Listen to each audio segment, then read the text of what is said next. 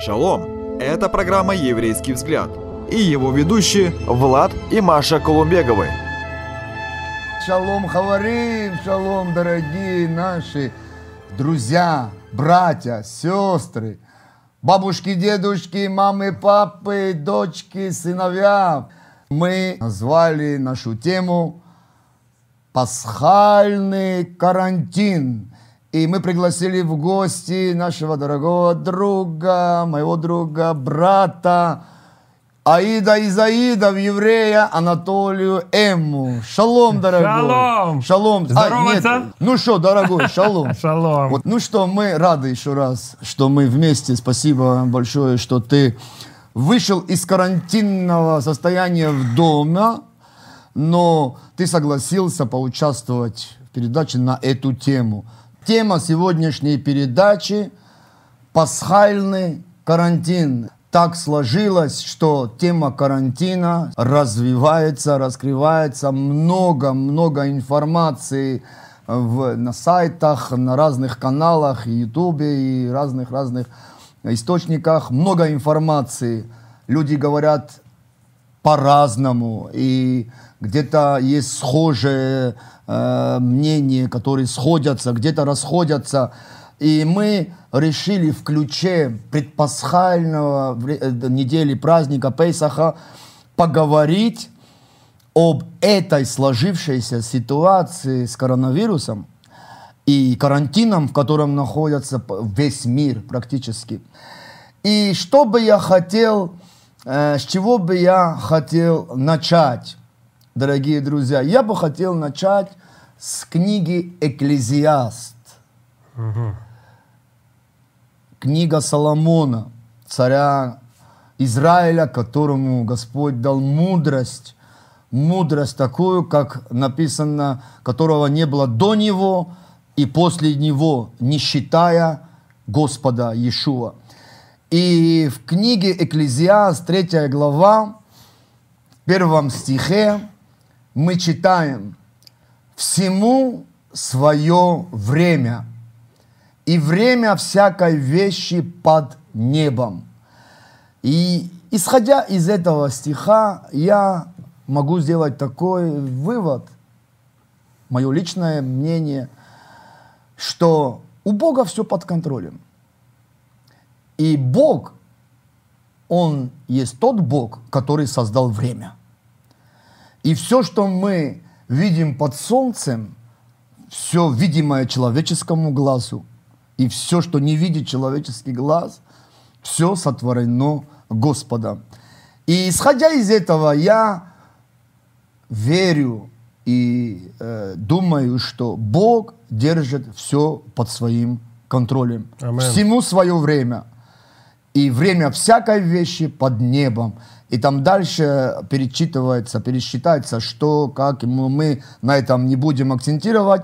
Но мой первый вопрос, Толик, к тебе, как к нашему гостю и где-то эксперту, Спасибо за комплимент. да, в ключе, в ключе сложившейся ситуации предпасхального э, недели, какие уроки мы можем применить или какие уроки применимые в данной современной ситуации коронавируса, э, какие уроки мы можем извлечь из пасхальных событий, которые происходили и произошли в Египте, когда Израиль был в рабстве у фараона, потому что мы знаем, что мы там читаем те 10 казней, которые пришли, скажем так, в, на- по в нашему языку,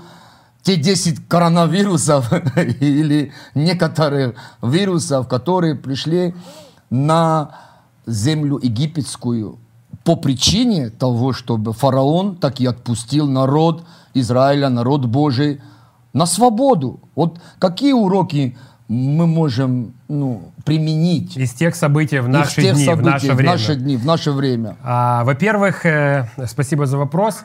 Э, Мы не обговаривали, как ты понимаешь, ответы, но ты как будто снял у меня с языка а я продолжаю то, что сейчас говоришь Ага, ты. вот Буду, так вот. буду говорить, отвечая тебе и нашим дорогим телезрителям.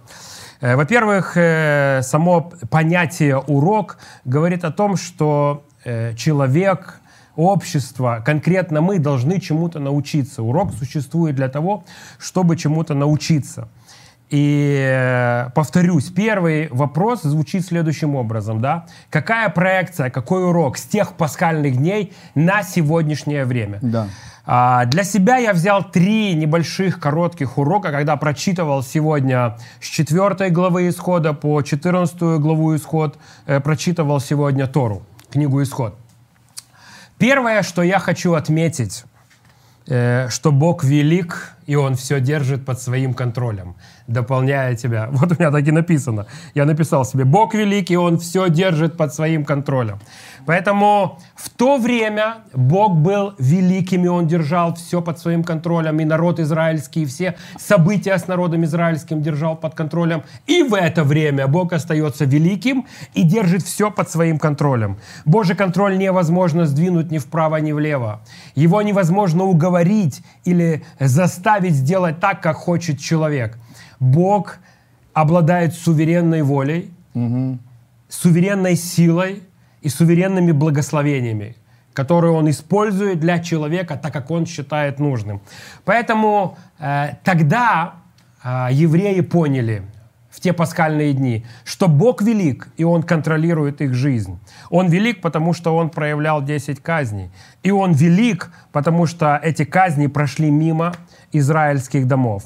Он контролировал все для детей Израиля, которых было около трех миллионов человек. И первый урок, он говорит нам о том, что он учил детей Израиля верить в Него. Потому что на тот период времени они пребывали в рабстве, и они разучились верить в Него, так как они должны были верить в Него, так как Авраам, отец веры, учил, да, показывая своим примером будущим поколениям верить в Него. Поэтому первый урок, который произошел, произошел в те пасхальные дни, это урок веры, урок Божьего величия. Бог хотел показать детям Израиля, что Он велик, и чтобы они научились в Него верить. Сегодня точно такая ситуация. Несмотря на все, что происходит, несмотря на все слухи, что это за ситуация? Это заговор глобалистов, это очередной мор и поражение Земли, это начало апокалипсиса, это э, то, что Бог забыл землю и поражает ее за грехи ее, несмотря на все слухи, несмотря на все разговоры, на все заповедь- за- записи в Ютубе блогеров, на все слухи, сколько сотен тысяч больные, сколько еще сотен тысяч прогнозируют, что они умрут от этой болезни. Или сколько продлится И карантин. сколько продлится карантин? В апреле мы его закончим, в мае, в июне, и увидим ли мы отпуск и много-много чего. Бог велик. И Он учил Израиль верить в свое величие в те пасхальные дни. И нас сегодня учит верить в Его величие. Псалмопевец сказал замечательные слова. «Не дремлет и не спит хранящий Израиля». 120 Псалом, 4 стих. Это вера в великого Бога. Это вера в Его величие. Пасхальные события учили евреев верить в великого Бога. Мы сегодня должны обновиться в своей вере. Кто крепок, должен стать еще крепче, чтобы передать эту веру тем, кто слабее, тех, кого колеблет и шатает от сегодняшнего. Поэтому Да. один из уроков. Бог учил Израиль верить в Его величие. Интересная мысль, интересную мысль, конечно, ты затронул вопрос веры, потому что э, вопрос веры для э, верующего человека это как основание вообще его жизни. Без потому нее что невозможно угодить Господу. Без него ты снял у меня с языка, слушай. Ну, мы в одном духе, мы в одном духе. говорю. Ну хорошо, дальше. Следующий идем. момент, Да. следующий момент, который я открываю для себя, это, обра- об- ну, это общие вещи, то есть отнеситесь к ним как к общим вещам. Это такой обзор с 4 главы по 14 главу. Следующий момент, это Господь учил Израиль надеяться на Него. Это похоже на веру, но это нечто другое. Это когда Бог даже где-то молчит. И ты должен продолжать надеяться, что вера сработает, Бог проявит свое величие. И замечательные строки э, написаны в Исходе во второй главе с 23 стиха. «Спустя долгое время умер царь египетский, и стенали сыны Израилева». Да, Они кричали, они плакали, они говорили друг другу, они жаловались, они молились. Вот это слово «стенание» — это большой спектр фраз. «И стенали сыны Израилева от работы, и вопияли, и вопль их от работы вошел к Богу, и услышал Бог стенания, крики их, и вспомнил Бог свой завет с Авраамом, Исааком и Яковом. Бог не забывал, это образное выражение, Да. такое аллегорическое. У Бога с памятью все хорошо. «И увидел Бог сынов Израилева, и презрел их Бог». Интересно, что в масоретском тексте написано, что Бог повернулся своим лицом к их лицам. Он приблизился своим лицом к их, к их лицам. И он их учил надеяться на него. Да, вот со второй главы, когда начали разворачиваться все события, когда должен будет пройти Машера Бейну, Моисей, объявить волю Божью, идти в дом фараона, должны пройти все 10 казней. Бог преподал урок надежды через молитву. И это замечательное время для нас, дорогие мои. Мы должны научиться надеяться на Бога через нашу молитву. Иначе мы просто не выстоим в это время. И может быть это еще не самое худшее время, с которым мы столкнемся. Мы не знаем. Хотя многие уже закатывают глаза и говорят, как это вообще могло произойти, как Бог допустил. Разговоров и слухов массу.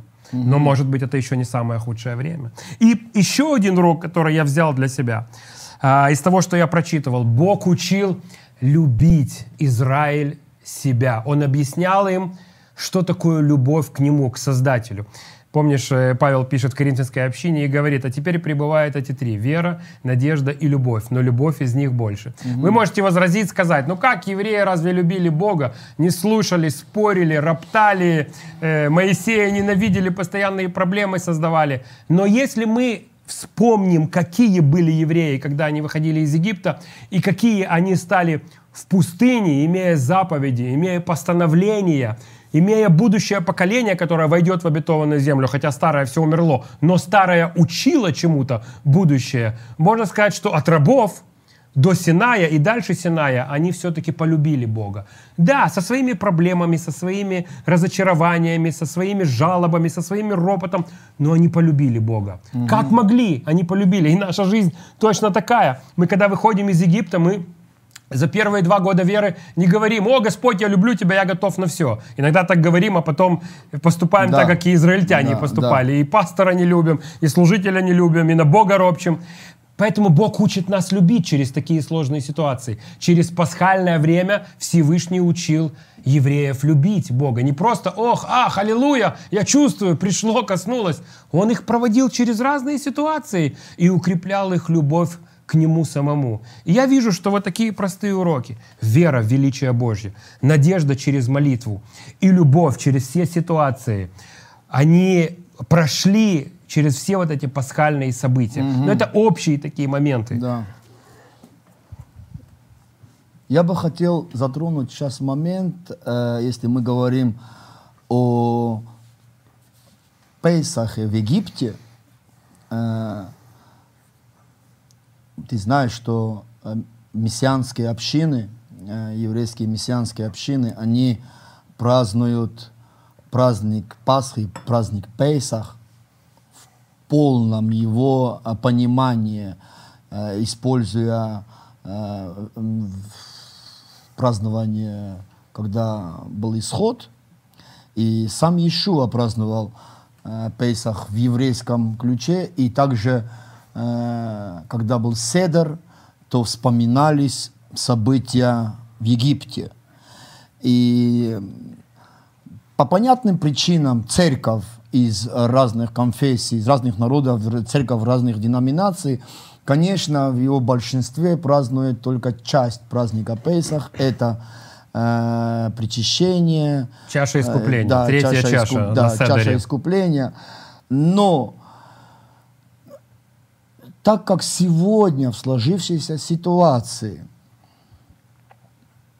почти, почти весь мир сидит дома, и мы знаем, Три с что половиной миллиарда человек, перебью Да, тебя, посчитали. Три с половиной миллиарда человек сидит дома. сидит дома, то как раз вот вопрос, по твоему мнению, почему Бог повелел евреям, Израилю, праздновать Песах именно в домах со своими семьями.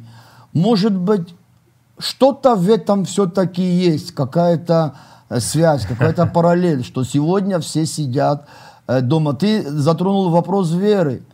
Э, тогда веры в Бога, надежды на Бога и веру и надежду на Бога сегодня в жизни верующих людей.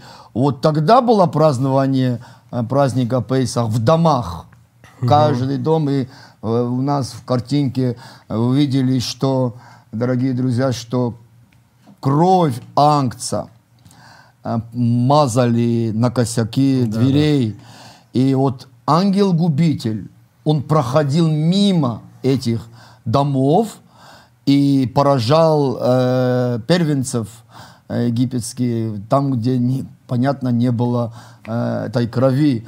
Вот какую, какую, может быть, есть какая-то параллель? Почему именно в домах и семьями? Ну, уже в твоем вопросе уже есть ответ. Ты сказал очень важное ключевое слово. Оно неразрывно связано вообще с библейскими текстами. Почему Бог повелел? То есть Бог повелел, или говоря русским языком, не посоветовал, не намекнул израильтянам, да, он им приказал – оставайтесь в ваших домах. И сделайте определенный ритуал, помажьте кровью жертвенного животного, замените его жизнь на вашу жизнь, угу. и я увижу знак на перекладине и пройду мимо и не истреблю дома евреев. А кто не послушается, будет истреблен.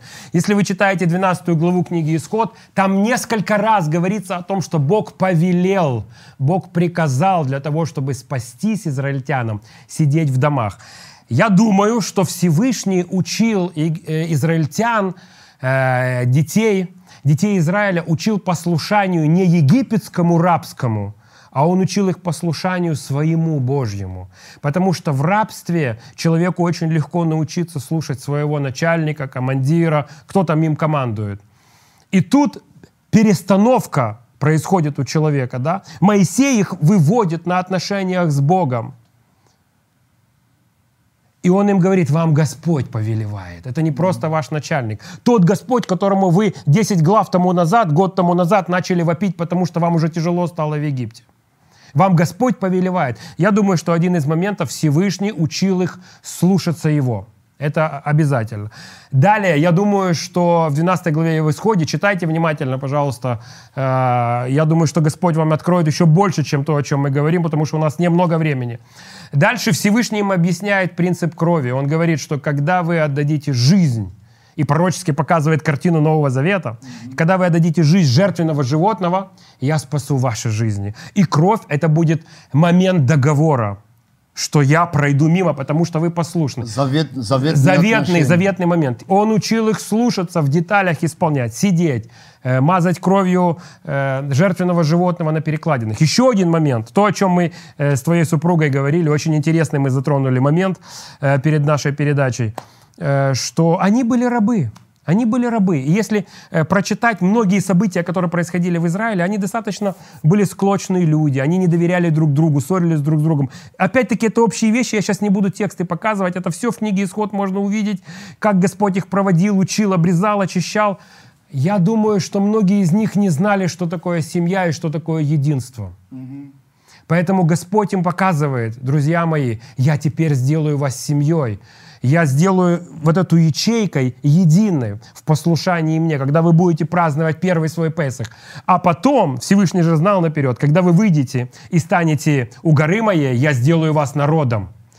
Поэтому он хотел сделать из них единое целое, даже через это малое, чтобы они сидели в домах, чтобы у них было единство, уважение, понимание, не просто раболепство и страх, потому что они рабы, чтобы они почувствовали, что они любят друг друга, что они уважают друг друга. Я думаю, в этом что-то тоже есть, что он сказал им быть в домах, быть в семьях, быть по главам, по поколениям, чтобы потом они стали народом. Да, да, очень интересный момент, связанный с домом потому что вот как раз на прошлой передаче один брат мне прислал, и там вопросы, типа, э, где были евреи, когда э, ангел-губитель поражал первенцев? Они были дома. Они были дома, да. Да, где э, был Лот, когда вот э, в Содоме он был дома он был и так дома. далее.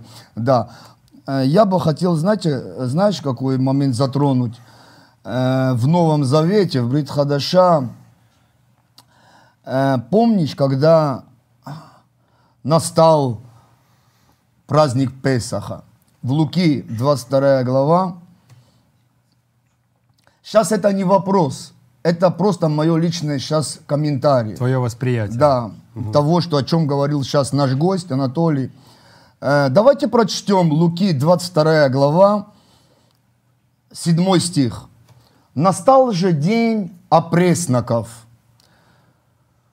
в который надлежало заколоть пасхального ангца. И послал Иешуа Петра и Иоанна, сказав, «Пойдите, приготовьте нам есть Пасху». Они же сказали ему, и это этот важный момент, где велишь нам приготовить? Где? В каком месте? Он сказал им, вот при входе вашем в город встретится с вами человек, несущий кувшин воды.